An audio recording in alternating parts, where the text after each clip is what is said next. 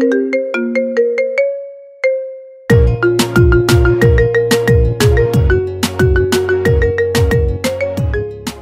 permanezcas, no te quedes, huí, vete, ponte en fuga, pon los pies en polvorosa, corre ya, rájate. Sinónimos adecuados para esta joya de la comunicación. En realidad, billutería hecha pelota de arranque. Beliar Piti, Verón Federico, lo mejor está por venir.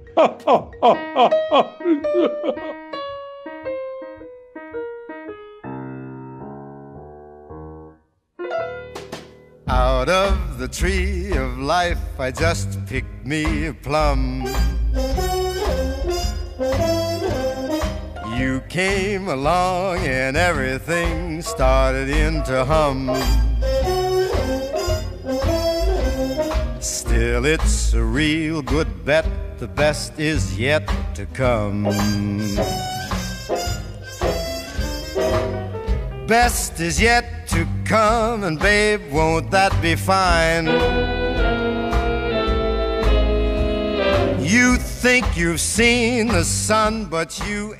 Esta canción fue la última que Frank Sinatra interpretó en vivo.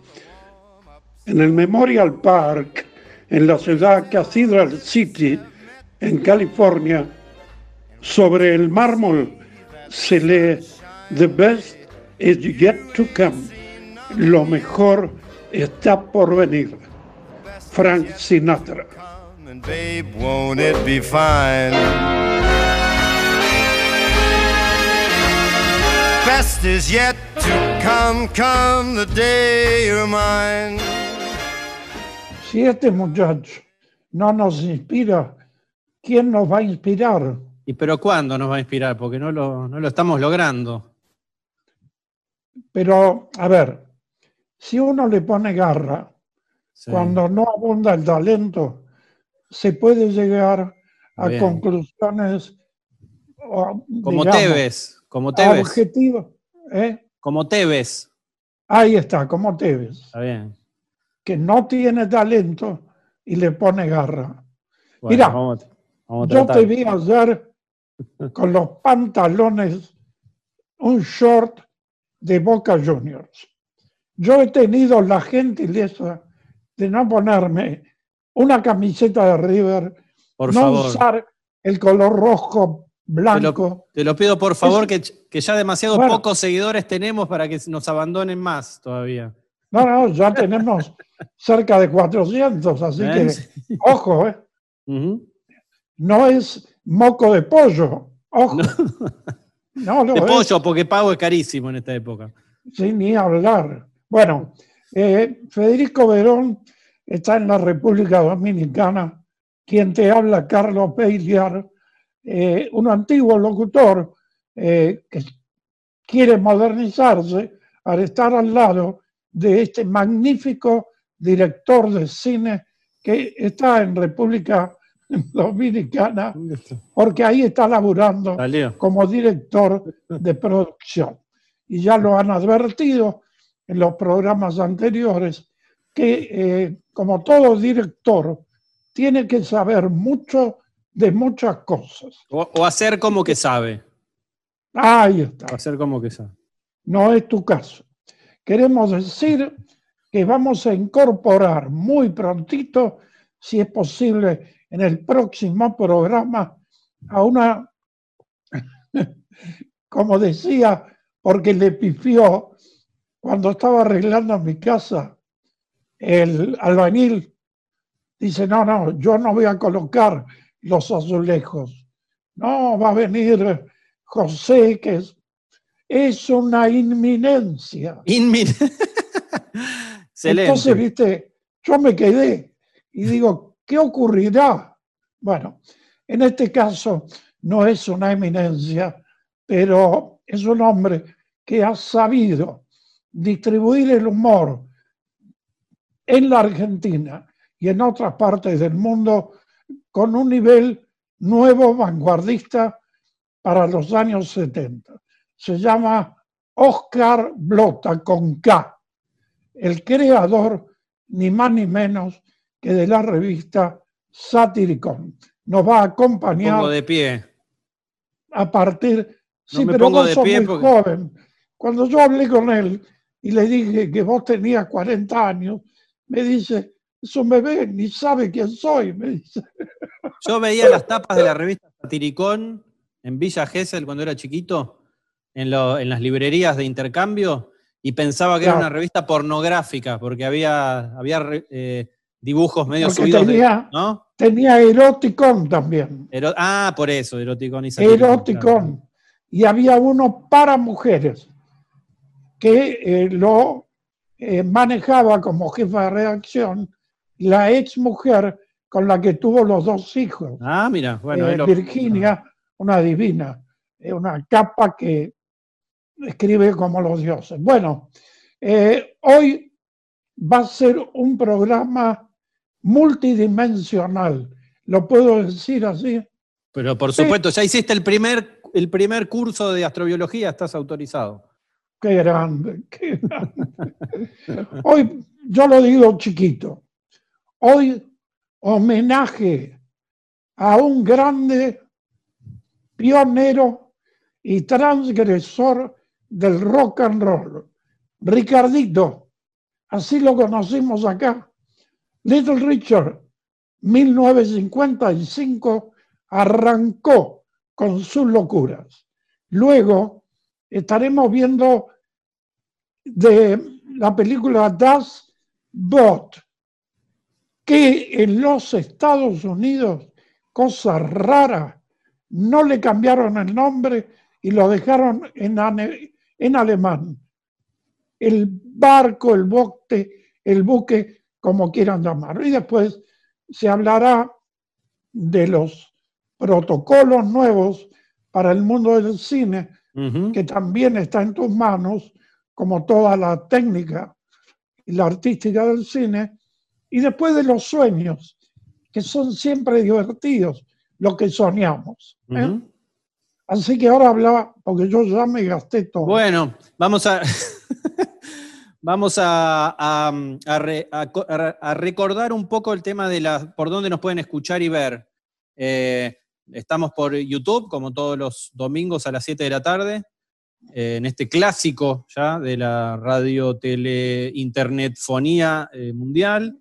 Y Ahí después, está. inmediatamente después, nos pueden escuchar en formato solo audible, muy recomendado para la gente con insomnio, para dormirse. Yo lo- los he escuchado y no paso del minuto 7 u 8 para dormir y sin invertir en somníferos, sin pagar dinero ni pedirle al psiquiatra Ajá. que te haga una receta. o ni nada. sea que es como un Alplax, como un Ribotril. Claro, y mejor, porque no tiene efecto residual. No tiene ningún efecto residual porque ni siquiera te acordás al otro día que nos escuchaste. Perfecto. Así que eh, estamos a partir de los lunes, después de, de que grabamos el programa, que nos vemos los domingos, eh, por iBox, por Apple Podcast, por Castbox, eh, por Spotify, ¿Qué por son Google- esos, esos Google? Podcast. Bueno, los que escuchan podcast lo saben y los que no les cuento. Son plataformas para escuchar eh, podcast. Un podcast es eh, un programa de radio que uno lo puede descargar cuando quiere, lo puede escuchar desde la plataforma. Es una página como si fuera YouTube, pero no tiene ¿Cómo imagen. llegás? ¿Cómo llegás? Lo buscás, lo buscás. Vos, po- por eso digo, vos podés usar cualquier, cualquier plataforma. Por ejemplo, el que tiene un iPhone tiene Apple Podcast. Abre el iTunes y donde dice podcast, que tiene, hay un, un ítem que dice podcast, pone lo mejor está por venir y ahí aparecemos nosotros con la foto. Yo ya lo probé, Es aparecemos. una aplicación, Es una aplicación, sí. podemos llamar así. Sí, o sea, es, nuestro programa está, se puede ver por muchas aplicaciones distintas. Se puede escuchar. está. Se puede ver Pero por. no, se, no se entra por Google. Podés entrar por Google si querés también. Si vos en- te pones en Google eh, Podcast, lo mejor está por venir, te va a dar las opciones para entrar a cualquier tipo de podcast, o por iBox, o por. Es como si fuera una noticia que uno la pueda ver en distintos periódicos, por decir algo. Y te va a dar lo que se llama el link. Claro, vos vas a entrar a la, a la página, podés escucharlo desde la página o podés descargarlo en tu dispositivo. Por ejemplo, yo que soy usuario de podcast, como hay, hay mucha gente que escucha podcast, de hecho, nuestro programa se escucha mucho más por podcast que por, por YouTube. Esta semana hubo casi a 400 escuchas. muchos de Estados Unidos. Sí, la mayoría de, de Estados Unidos, que se ve que consumen Gente mucho de una, de una bondad insuperable. Sí, o gente equivocada. Gente, Ahí está. gente muy equivocada. Así que bueno, nos pueden escuchar por iVoox, Apple Podcast, Google Podcast, Spotify. Y si no, lo llaman a Piti por teléfono a la hora que sea, que atiende 24 horas y él les explica Sí. dónde nos pueden escuchar. No, le hago el programa. O le, haces, le repetís el programa y listo. En total lo sabemos Te de llaman a vos, vos, como te acordás. ¿eh? Yo no, porque tengo el disco, el disco rígido, muy ocupado a esta altura de mi vida. Bueno, eh, vamos, eh, Vamos a sumergirnos.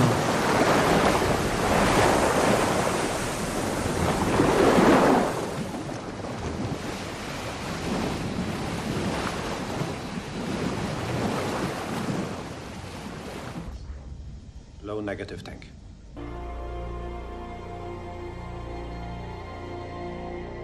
Vamos me doe.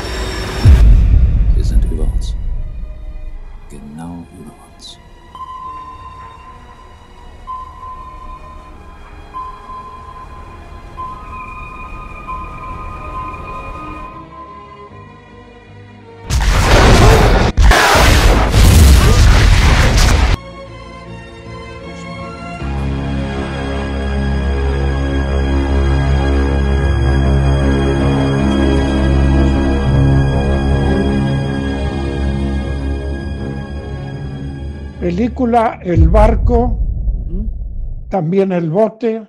El submarino también se llaman algunos. Me imagino El que en España se ha llamado el submarino. Sí, sí. Una película eh, que contó con la dirección de un este, hermano de, de patria, de mi abuelo, Wolfgang Petersen. Wolfgang. Wolfgang. ¿eh? Per- Wolfgang. Wolfgang- ¿Sabes qué significa Wolfgang? El camino del lobo. Ah, Exactamente. mira vos. Es Claro, claro. Gang, camino, Wolf, lobo. Sí, una película del 81. No es tan vieja. Es vieja, pero no tanto. Es, es de la arqueología del cine. Es un poco más vieja de las que venimos nombrando. Puramente alemana, una película 100% alemana. El, el director este es, eh, es muy conocido, hizo muchas películas de este estilo. Pasa lo mismo con, con muchos directores que hacen una película de algún estilo y Hollywood los captura y les pide que sigan haciendo el mismo tipo de cine. Entonces, por ejemplo, mirá qué curioso. eh, Petersen, este director, hizo La Tormenta Perfecta, obviamente. Tenemos que hacer una película Claro. de una tormenta en el mar. ¿A quién llamamos? Ahí, ¿de dónde? A ver, al alemán, vamos. Eh, hizo también Air Force One, una película también de, de crisis, pero en- eh, con un avión. Bueno, hizo Poseidón, una remake de la película vieja, de un hundimiento de un barco también, que, que no le fue muy bien. Entonces, fue bueno. la segunda Poseidón. La segunda, claro, fue como una remake. La primera fue buena. La primera era buenísima. Y después hizo una película, mira, mira vos, Pandemia hizo, creo que es una de las películas más vistas en Netflix ahora. Una Claro. película con Dustin Hoffman sobre un virus. Eh, The Outbreak se llama. Bueno, de esta película eh, vamos a contar un poco la historia para los que no la vieron y los que la van a ver. Es, eh, es la historia de la famosa guerra del Atlántico, al final de la Segunda Guerra Mundial. Es el inicio del fin del nazismo, por decirlo de alguna manera. Entonces, en esta es una de las primeras grandes batallas en las que ya se notó que, se- que- que los nazis iban a perder la guerra. Entonces, eh, de hecho, la película empieza diciendo que de los 40.000 eh, marinos que salieron a luchar esta batalla, volvieron 10.000, menos de 10.000 en realidad. Entonces era Sí. prácticamente un suicidio masivo, porque ellos iban a luchar contra la flota inglesa, ¿no? De Muy barcos. era- preparada. Muy claro. siempre tuvo una armada muy fuerte, muy potente. Exactamente. Lo que caracterizó a los ingleses siempre fue la guerra marítima. Y ahí es donde Sí, empezaron a aparte, perder. por, por ser, tener tantas colonias, debía tener mucho barco dando vueltas. Exactamente, todo el mundo ocupado. Muy, muy importante eso que decís. Entonces, eh, los, los submarinos alemanes durante un tiempo en la Segunda Guerra Mundial, así como los tanques, los, pan, los famosos Panzer, fueron eh, grandes pasos adelante que dio el ejército nazi, pero tuvieron una contrapartida, una respuesta tecnológica muy buena por parte de los aliados. Entonces, este es justo el momento en el que ya estamos empezando a perder la guerra, los nazis, los alemanes, estamos mandando a los submarinos a tratar de destruir algunos barcos ingleses, pero la verdad que la comandancia nazi ya sabía que eso estaba perdido. Y este es un ejemplo de uno de los últimos submarinos eh, nazis que va a hacer una misión prácticamente suicida.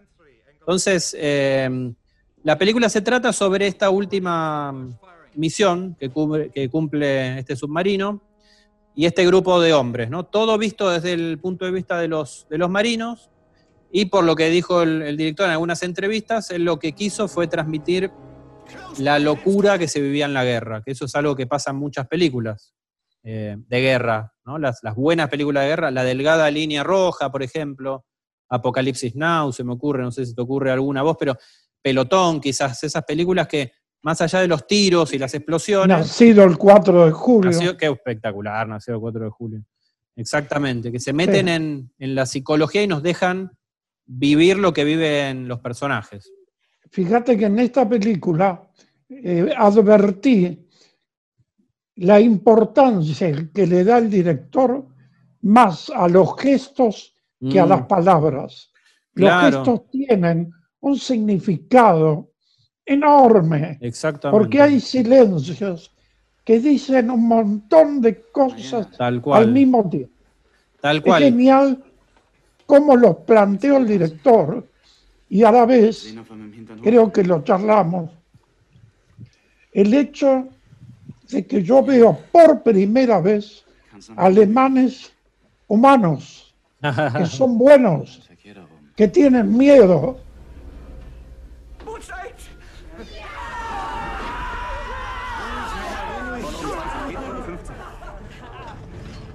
desde lo que mencionaste de los silencios, porque es una gran película esta, eso es lo que pasa. Nosotros vemos tanto cine, tanto, y malo, que cuando uno ve una buena película, menciona todas estas cosas, pero son los elementos propios de una gran obra.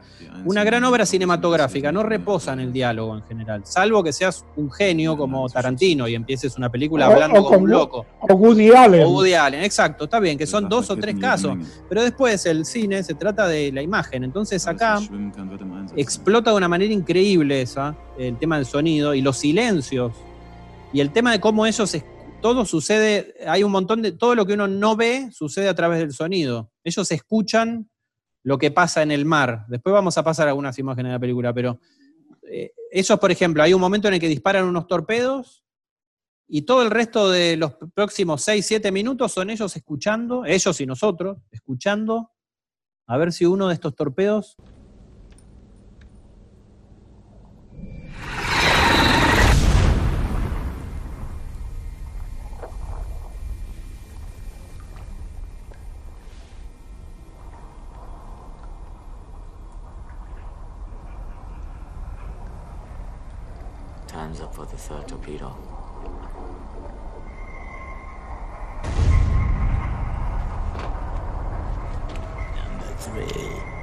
no podemos no hacer mención al tema de Lara San Juan.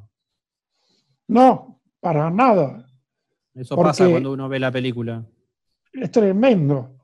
Uno se da cuenta lo que es estar debajo del agua y ya sin protección, con inconvenientes de categoría tan seria que parece que ya esto es despedirse del mundo. Como en algún momento uno de los muchachos aquí en esta película, El barco, se pone a pensar en la mujer que quiere. Es como que cada cual elige qué imágenes quiere poner en esto que es casi seguro el final de su vida. Mm. Sí, ellos lo saben. Bueno, otra cosa que tiene. La película está bien. A mí me, Yo la había visto hace mucho también, como todas estas películas que, de arqueología que estamos rescatando. Pero no deja de, de sorprenderme lo, lo bien que está en muchos aspectos. Primero que nada, la realización técnica de la película es asombrosa. Es absolutamente asombrosa.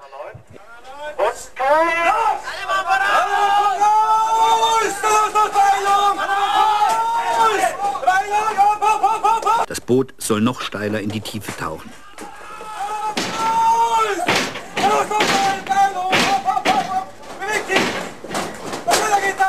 Hubo tres tipos de submarinos distintos, tres escalas. Hubo uno de. 6 de seis metros, uno de 11 metros y uno a escala real, tamaño real, de 57 metros. Con distintos objetivos. Exac- exactamente, exactamente. Cada, una cosa importante de saber es que una película así, tan, tan cinematográfica, digamos, está diseñada cuadro a cuadro. Entonces, cada encuadre o cada secuencia está diseñada en particular para una escena y tiene los elementos necesarios para esa escena. Entonces, ¿vos podrías filmar esta película con un submarino real? No. o sea, podría filmarla, pero quedaría muy mal. Entonces, vos tenés que hacer todo lo necesario para que parezca, para que el espectador crea que está dentro de un submarino. ¿Qué quiero decir? Si vos vas a un submarino real y pones 50 personas durmiendo en litera, la llenás de alimentos, pones una luz y pones una cámara, probablemente la, la gente tenga sombras en las caras y no la vea a las personas. Entonces vos Claro. tenés que diseñar un decorado que permita que lo que quede en la cámara parezca de verdad, pero lo que está fuera de la cámara es totalmente irrisorio. ¿Y cómo es por adentro este submarino donde los muchachos, bueno, actuaron? ¿Mm? También estaba el director, algún Claro, claro. asistente, algún Un, productor. un equipo, un equipo de filmación entero.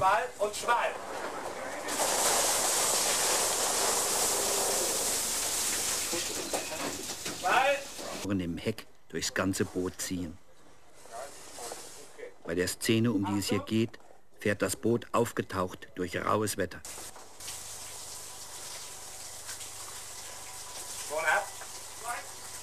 365, eins dritte.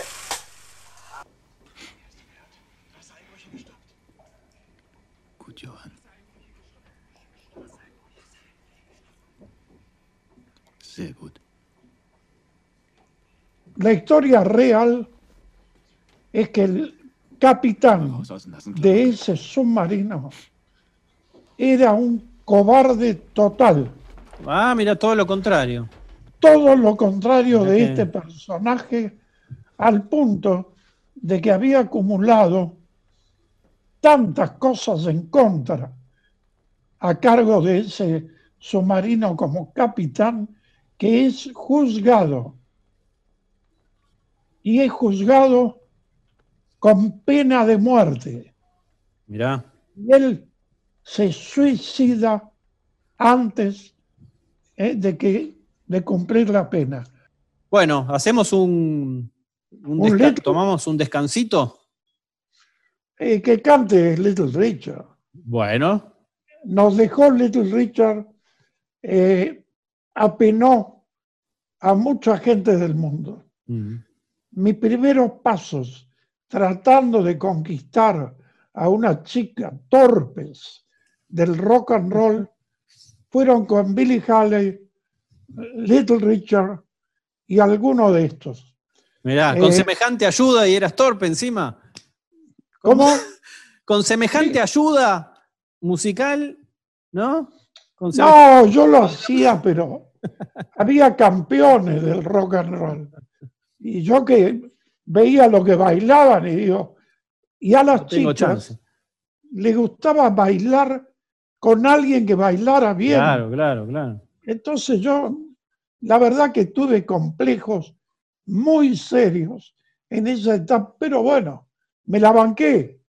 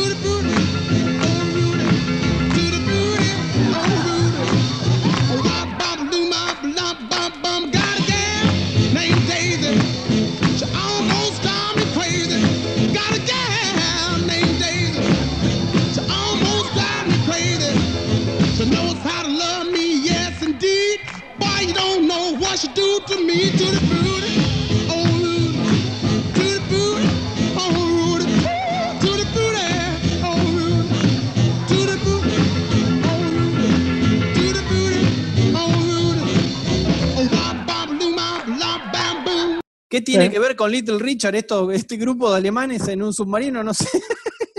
Bueno, pará. Se nos fue Little Eh, y le sí. estamos haciendo un homenaje. Sí, El Narco es una eh, película todo lo contrario a Little Richard, un grupo de chabones encerrados. tremendo, tremendo.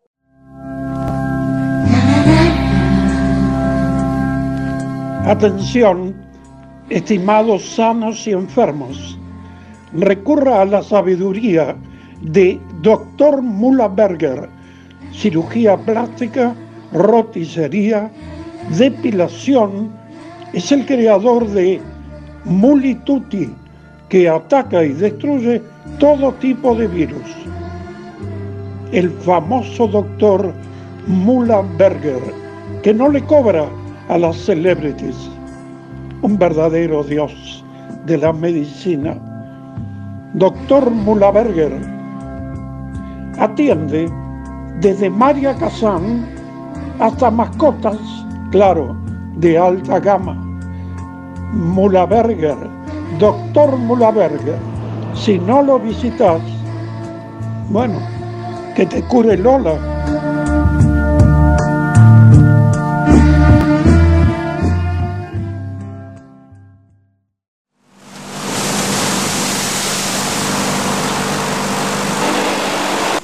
Rhythmisch mit Wassermassen überschüttet.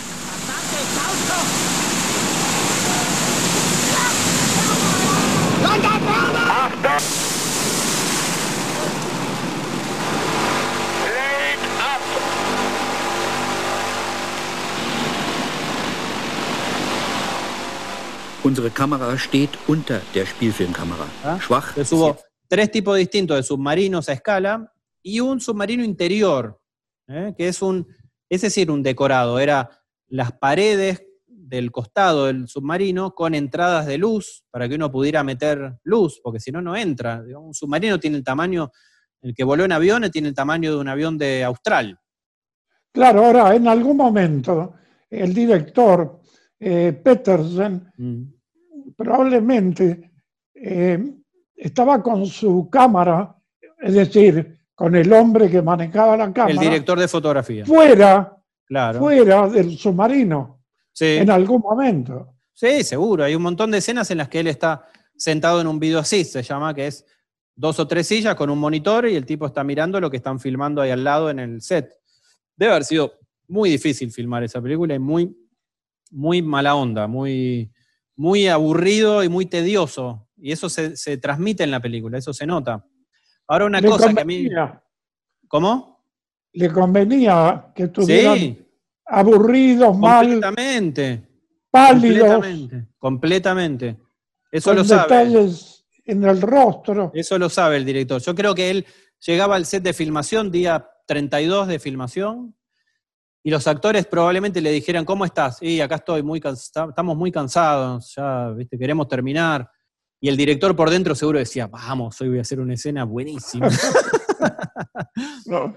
Eso Bueno, pasa muy mucho. bien, muy bien.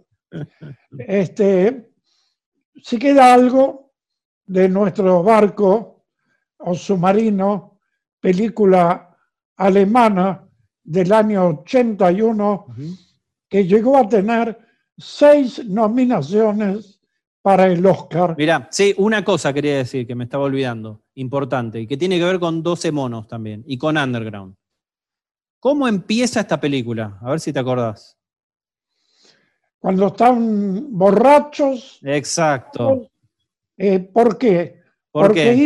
iba a la muerte, probablemente.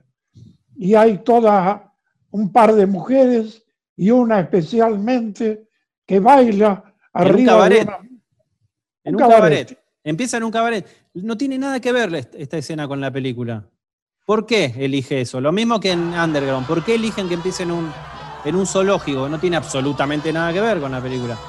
¿Por qué? A ver, por, vari- por varios motivos. Primero, que en los primeros minutos de la película vos te, das- te estás dando cuenta de que estamos viendo algo decadente.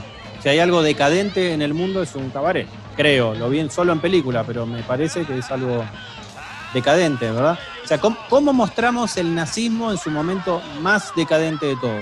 En un cabaret.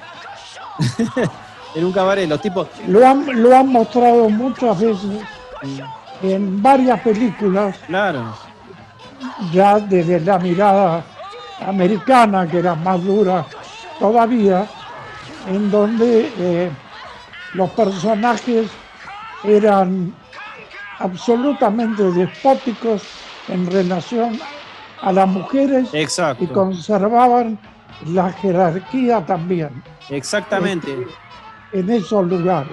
exactamente. Y Ahí se ve, ahí se ve todo. Igual yo vi destellos de cierto humanismo Sí. en esa borrachera. Sí, sí, los hay. Porque es una gran película. Por eso, porque es una gran película, no es un estereotipo, no es eh, filmemos una escena de cabaret decrépita y todo decrépito. No, son seres humanos los Y tipos que están ahí. la acción que tiene lugar en Italia cuando el capitán se borra del Heil Hitler.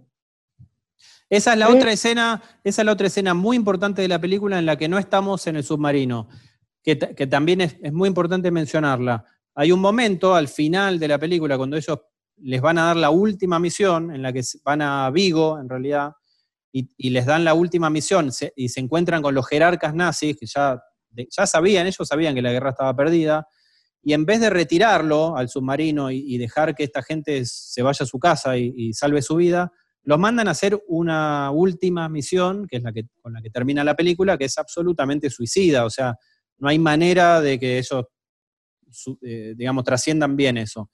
Y esa escena se da con los jerarcas nazis en un banquete, que es todo lo parecido al cabaret, digamos. En vez de estar con mujeres y alcohol, están los tipos en una, una situación de lujo, después de uno haber estado dos horas y media viendo cómo estos tipos no dormían, comían como el culo, dormían mal, no se bañaban, eh, los llevan a un lugar de lujo extremo a decirles, ok, acá tienen su última misión, su misión es ir a hacer eso, o sea, y ahí se, y, y ahí se ve Una porquería. una porquería, y se ve espectacularmente bien la tripulación del submarino, después de haber estado dos horas y media o un mes bajo el agua, en ese contexto en el que están todos afeitados y todos perfumados los nazis, y estos están hechos mierda, de- Sí, sí. que lo único que quieren es irse a dormir, no quieren comer jamón serrano. No, no. Entonces le, ejemplo levanta, de- le levanta el champagne ¿no? Exacto. Y le golpea, viste que le, le brinda solo, el tipo no brinda, pero el otro y le este no, no. no. Eh, Fue esa Es escena es para estudiarla todavía más, porque está llena de pequeños detalles Totalmente. este, que el director consideró. Pero bueno, este, Bueno, vamos a- hablando del champagne, vamos al glamour. al glamour. Vamos al glamour. Vamos al glamour de, del genial Little Richard. Quiero escuchar un poco más de música. Dale. Eh, ¿Qué tema tenés? Eh, ¿Sale la lunga por ahí? el que long- quieras. Long, tall, long, tall. Two, Sally!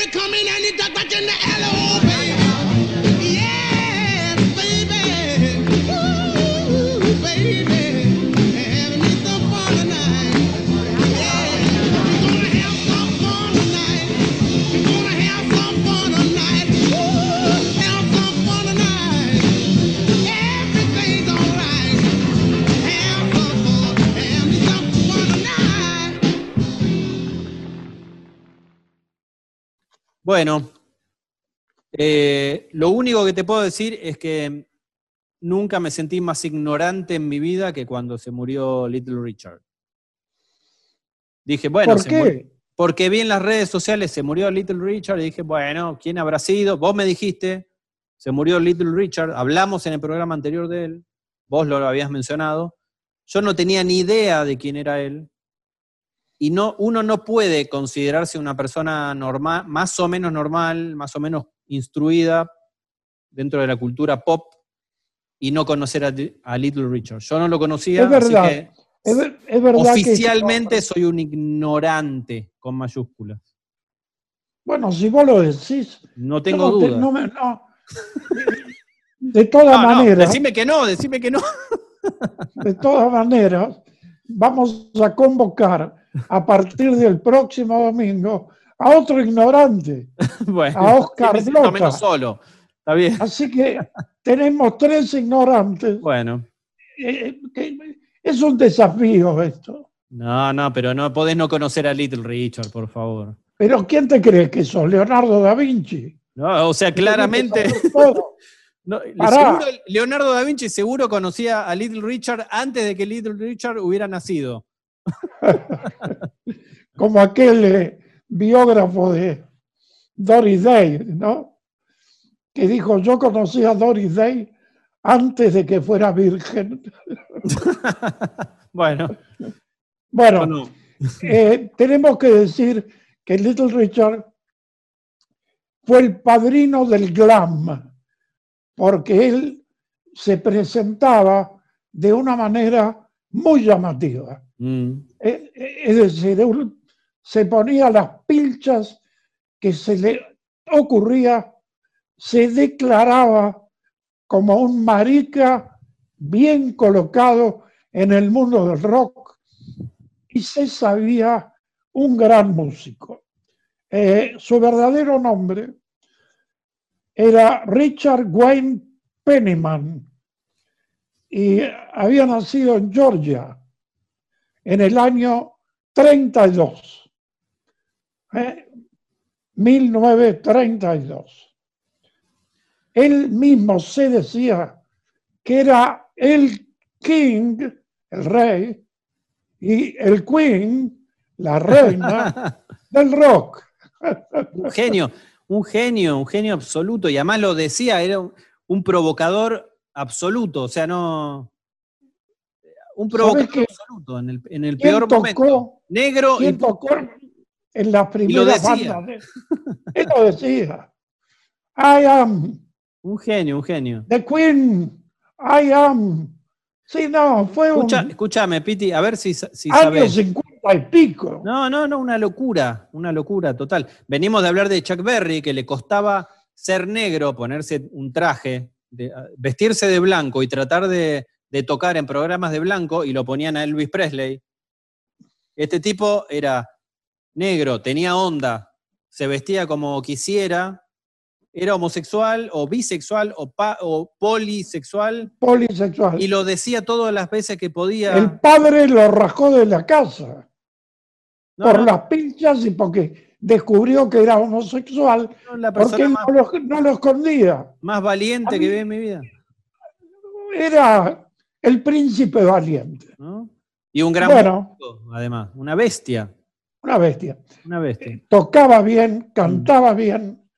Eh, ¿Sabes quién formó una de sus primeras bandas? Mm-mm. Jimi Hendrix. Mirá Jimi Hendrix, Nada más y nada que menos. tendría 12 años. Eh, o no había nacido. Claro, claro. ¿Sabes qué quería hacer Jimi Hendrix? Con su guitarra, lo que Little Richard hacía con su voz, y no lo consiguió. No lo consiguió.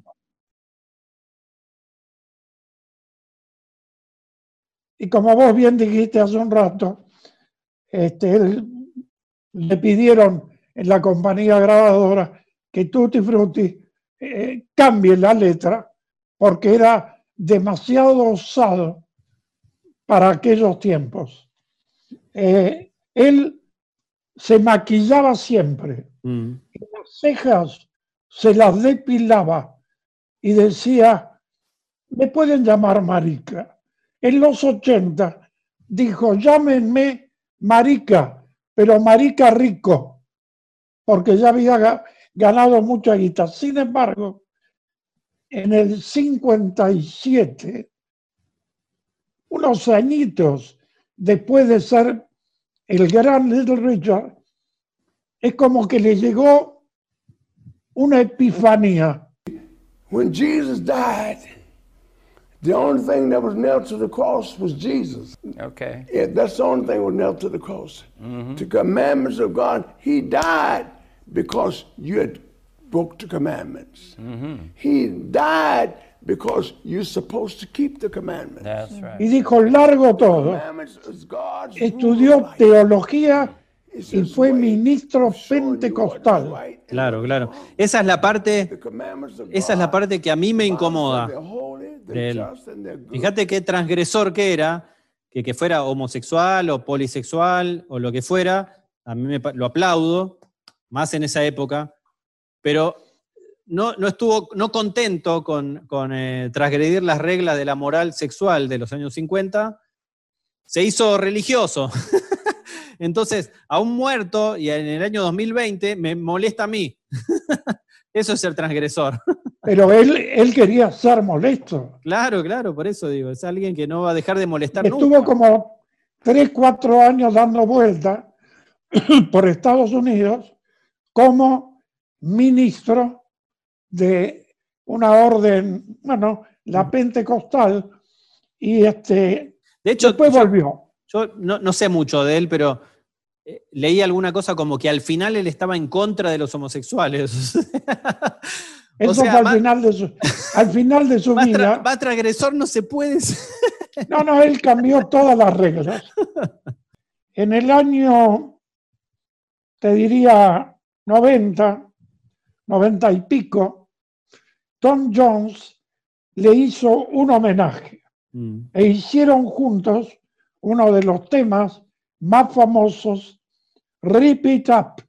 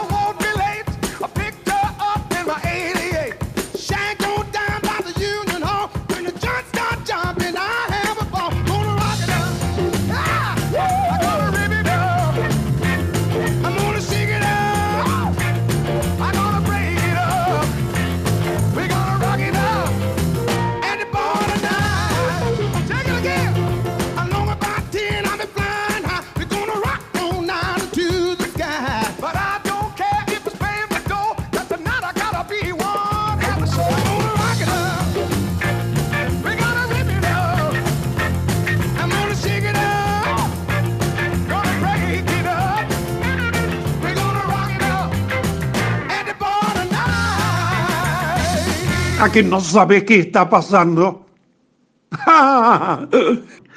Nosotros tampoco sabemos. Vamos derechito hacia la nada. Un programa metafísico y físico-culturista. Un empellón en plena quietud que te servimos en bandeja.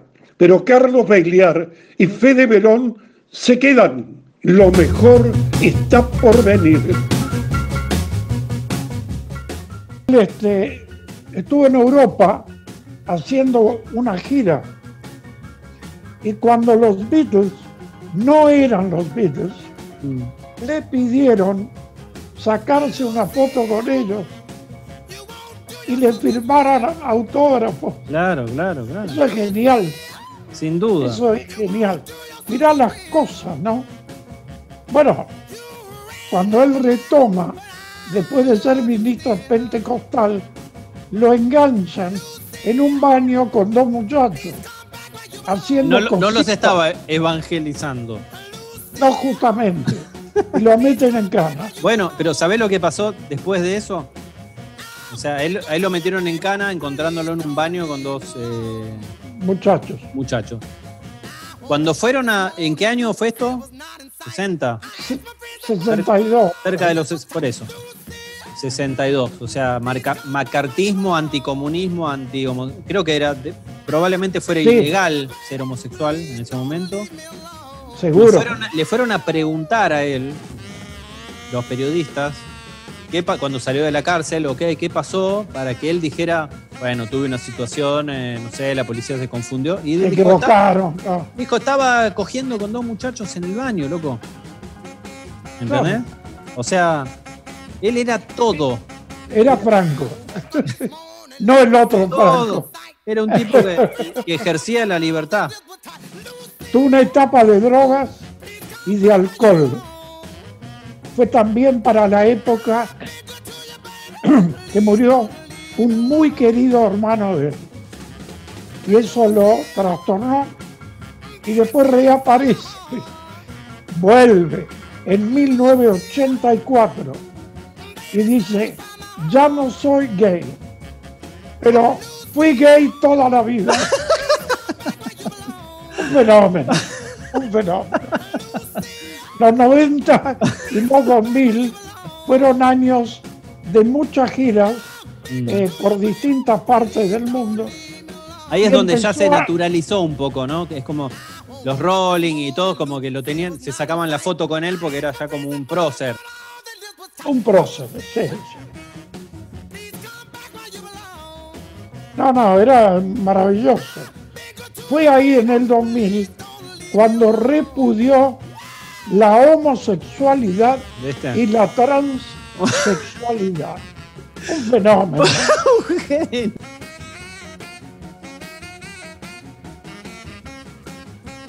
que el que dio la información de su muerte fue su hijo Danny, el hijo que tuvo con Ernestina Campbell, Mm. con quien estuvo casado entre 1959 y 1963, Mirá, la época que era ministro de Dios. espectacular. Un aplauso para Little Richard. Bueno, eh, podemos por ahí contar algunas cosas más, pero este, ya es bastante. Bueno, Little Richard, vamos a, a eh, bailar un hay que rato. contar, hay que hacerlo cantar. Qué genio, qué genio total. Qué genio, qué sorpresa, qué espectacular. Yo lo, lo que te quería decir es que de, de Little Richard, además de descubrir, eh, de- fuera de, de toda broma, de verdad, lo, lo importante que fue y lo increíble de él es que hay muchos eh, líderes positivos, por decirlo así, del rock, que empujaron la música y la cultura a pesar de su contexto opresivo y terrible, pero por lo poco que yo pude ver de él, él no, no se enroscó con ningún, o sea, él fue para adelante siempre de una manera positiva y el sistema no logró detectarlo. O sea, no, es lo, no lo- decir, no no, lo se under, no se metió en el under, no se Él- metió no, en la no, política under. No, no, él quiso ir al, al premium. ¿Entendés? Él fue al premium y ahí adentro no lo- nadie lo desactivó. Nadie se atrevió a desactivarlo. Eh, lo aceptaron porque cuando uno tiene una personalidad tan avasallante, no, no hay manera de. ¿qué- ¿Qué, vas a hacer con el tío? Lo tenés que matar. Porque, así. porque en general el rock está, igual que Maradona, la comparación sí, sí. Es bastante estúpida, No. pero está en contra del statu quo. Claro, pero dentro Como- del status quo. Como, dentro. como fórmula. Sí, pero hay que dentro, estar en contra. Están en contra, Eh. pero adentro, adentro. Eso es lo que tiene Maradona y este tipo. Claro. Adentro. No están de afuera puteando, están adentro. No, no, están Maradona adentro. Está en la FIFA con un, con un cock tomando un champán y hablando mal de Blatter, pero en la FIFA. Y este Claro. Little Richard le encantaba seguro ir a, la- a los Oscar con la alfombra roja y cuando lo entrevistaban y le decían, ¿qué hiciste ayer? Decía, ayer me detuvo la policía agarchando con dos tipos en un baño. Claro. Un Después genio. vemos solamente. Bueno, Bueno. este, Escúchame, pasemos una, alguna balada de estas de él, porque tiene, hay muchas canciones muy, muy conocidas, muy power de él. Pero Yo te una- pediría A ver, que pases eh, Sleeping Sliding. Sleeping Sliding.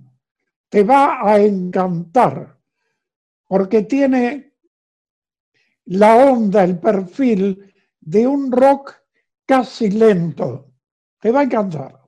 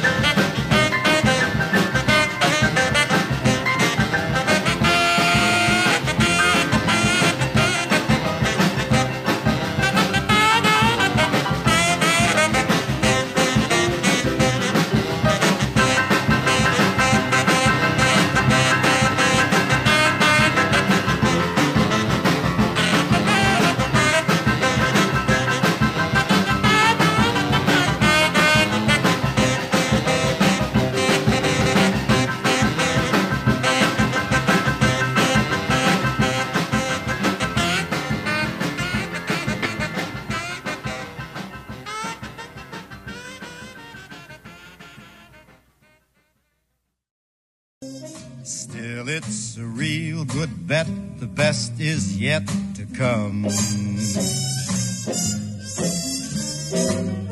Best is yet to come, and babe, won't that be fine? You think you've seen.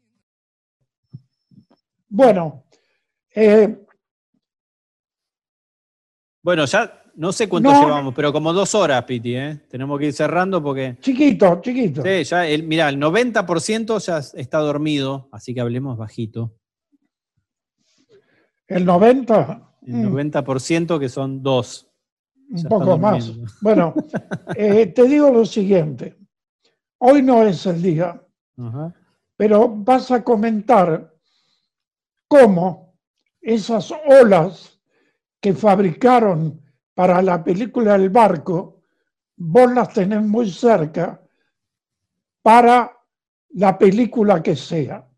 Pero quiero que ahora, como el cine, por lo menos durante un buen tiempo, va a cambiar Mm. en la forma de trabajar, me hables de los nuevos protocolos. Bueno, Dale. muy eh, sintéticamente, pero sí, estamos trabajando así como, como le pasa a cualquier persona que tiene que ir a comprar algo y demás, y tiene que seguir ciertas reglas por el tema del virus, este famoso que estamos viviendo.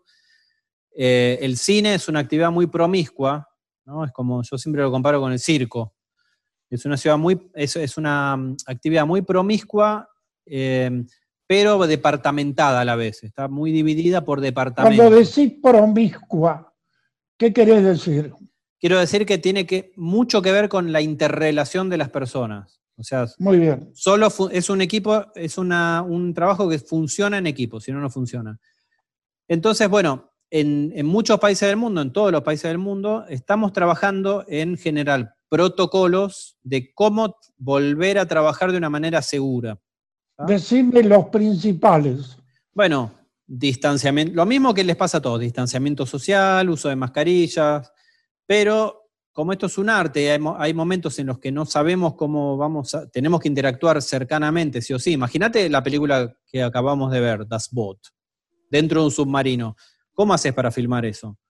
Entonces nosotros estamos diseñando cómo aplicamos la ciencia médica y los protocolos de seguridad para poder seguir filmando películas. Ahora, Entonces- ¿cómo hacen? Bueno, Si van a filmar la película Te lleno de besos, mi amor. Bueno, por eso, da, pa- da para mucho, después, después lo, lo- lo profundizamos, me parece que vale la pena, pero por empezar, te lleno de besos, mi amor, o Brigada Cola, no son posibles en este momento. Hay que esperar un poco. Hay que esperar Hay un que poco. esperar. Hay que esperar. Bueno, bueno, Entonces, vamos a tratar de hacer películas en las que no haya muchos actores ni muchos extras, no 500 extras, sino 30, 20. Eh, y te tiro un par de tips nomás y ya cerramos acá y, vamos cerrando el programa. Pero, por ejemplo, los actores los vamos a testear con una máquina, le vamos a hacer el hisopado para saber si tienen COVID o no. Y una vez que nos dé negativo ese, ese test, o bueno, si nos da positivo, pasa a ser el protocolo que tienen todos los países, que es llamar a salud pública, que esa persona la aísle, la llevan a un, a un hospital y demás. Pero ¿y si da de actor? si- no, bueno, por eso, si da positivo, ese tipo se va a un hotel dos semanas antes de empezar a filmar y se queda ahí con una persona de producción que Por ahí cuide. complica al jefe de producción. Bueno, sí, va a complicar un montón de cosas, pero el actor va a tener, una vez que esté sano, va a tener que estar guardado dos semanas para garantizar que cuando empecemos a filmar esté sano y no pare toda la producción. El chofer de la van, el señor que lo va a buscar al actor al hotel, ¿eh? un señor que se sube a una van y lo lleva al hotel, ese señor se va a testear y va a dormir en un hotel dos semanas también. Eso es dinero, eso es todo dinero. Entonces, ¿por qué? Vos podés cuidar al actor que esté sano, pero si el señor que lo lleva del hotel al set de filmación está infectado, infecta al actor, nos quedamos todos sin trabajo. Todo Claro. significa todo, significa los que filmamos la película más la señora que saca las fotocopias en el pueblo más cercano. O sea, es una cuestión de una bomba expansiva muy importante. Entonces, en resumen, lo que estamos tratando de hacer todos los equipos de filmación en el mundo es crear una burbuja sanitaria. Desde que la persona que trabaja tanto en, eh, en un área técnica o un, un área artística, como puede un actor, desde que sale de su casa hasta que esté en un set de filmación, filmando, hasta que se dice acción, filmamos, esa persona esté, estemos todos garantizados de que está sana, fue testeada, estuvo en cuarentena y estuvo en relación solo con personas que están en las mismas condiciones, sanas y testeadas. Perfecto. ¿eh? Así que... Decime una cosa. ¿Con qué soñaste anoche? Anoche soñé con el ¿Tuviste algún Yeti. sueño? Con el ¿Eh? Yeti soñé, con el Yeti. No. ¿Y cómo fue eso? Bueno, soñé con el Yeti. ¿Y, y cómo es el Yeti? Mira, era solamente una imagen del el Yeti es el, el abominable hombre de las, de las, de las nieves, ¿no? El- Sí, este ser peludo mitológico. Bueno, es como un King Kong blanco y malo. sí, o como, bueno, te- tengo solo una imagen de él caminando por el bosque. Y, Con huellas. Sí, dejando las huellas del Yeti típica, vestido con pelos. Para mí, claramente, él tenía un traje puesto, con un cierre, como si fuera Bernie, Barney, el eh, Ah, dinosaurio en los shoppings. Bueno, un traje totalmente trucho, caminando, en un, alejándose por un bosque, eh, con una, una sensación muy melancólica o muy triste, como decir, ¿Y a ahí va, no allí va el Yeti. No, no, me ¿Te dio ternura, me dio ternura. Es como que Ah, lo que vos. pensaba era, no va a sobrevivir con 30 grados de temperatura con ese traje de pelos en el Caribe. Mira vos, mira vos. eh. Estás este, curiosamente. Este, Doctor Freud, hola. Sí. sí, es raro, es raro. Bueno, es un sueño, loco. Yo ¿Y tuve un sueño que de golpe con mi hermano Jorge, que eh, fue locutor, era Jorge el conocido y bueno, y yo era Carlos Bailear el falso. El Yeti. El falso. Eh, con él íbamos, yo sueño bastante con mis parientes y demás. Y, y de golpe me dice, bueno, tenemos que ir a New York. Bueno, vamos. Y entonces, la cosa era muy simple. Por un lado, voy y compro el pasaje como en una boletería de las de tren. Me da un pasaje a New York, sí, toma. No había todo el check-in, ni tampoco llevábamos valija. Claro, Pero claro. lo curioso, que el avión era como un cohete, porque te pegaba para arriba de Vertical. esta forma. Y yo no tenía temor ni nada. Era algo normal. Y es un sueño que se me repite bastante. Y después hay como llegar a un lugar donde cambio de transporte. Primero en tren. Tengo que llegar a mi casa. Y no llego. Me dicen, baje aquí. Y es una estación rara con un nombre extraño, desconocida. Coglan. Y después, no, no, ¿Qué es Coglan- Coglan? El nombre es raro igual, ¿eh? no, no, pero era lejos. Me sentía mal. Y después vuelvo por un río en una barca, donde también daban de comer, había un pequeño buffet, y ahí se pierde. Es como que languidece todo y llego a la nada. Este fue mi sueño, que lo comparto con ustedes. También, para que entienda la audiencia, si tienen sueños extraños, quédense tranquilos. Bueno, Bueno, nos vemos la próxima, entonces. eh, gracias por tu notable actuación. Como Gracias. siempre. Algo que no había dicho, me puse el vestuario acorde a- a- al submarino, al de marinero. No, Perdón. acorde al, al presidiario. Bueno. Está bien. Sí. Pero te queda muy bien. Bueno, Eh, entonces desde mañana nos, puedes- nos pueden escuchar en Spotify, en Google Podcast, Apple Podcast, Castbox, iBox, re- repetilo. iBox, Google Podcast, Spotify, eh, etcétera. No dan más. Escúchenos que ya llegamos a 400. Y ahora con Blota, ah, Oscar. Blota, el creador de Satiricón. Increíble. Increíble. Bueno, nos vamos con un. Le vamos a dar poco laburo para que no nos afane. Vamos a hacer una competencia tremenda. Chao, querido. Nos, nos quedamos con el relato final y el tema de Strokes. Nos vemos el domingo que viene. Come the day you're mine. I'm gonna teach you to fly. ¿Y por qué no utilizar a Jorge Luis Borges con el permiso de él, de María Kodama y de los millones de admiradores? ¿No? Perdón, Jorge Luis. Jactancia de quietud. Escrituras de luz embisten las sombras más prodigiosas que meteoros. La alta ciudad inconocible arrecia sobre el campo. Seguro de mi vida y de mi muerte, miro a los ambiciosos y quisiera entenderlos. Su día es ávido como el lazo en el aire, su noche es tregua de la ira en el hierro, pronto en acometer.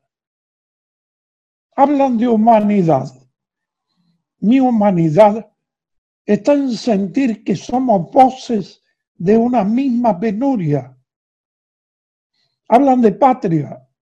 Mi patria es un latido de guitarra, unos retratos y una vieja espada. La oración evidente del sausal en los atardeceres. El tiempo está viviéndome, más silencioso que mi sombra, cruzo el tropel de su levantada codicia. Ellos son imprescindibles, únicos, merecedores del mañana. Mi nombre es alguien y cualquiera. Su verso es un requerimiento de ajena admiración. Yo solicito de mi verso que no me contradiga y es mucho.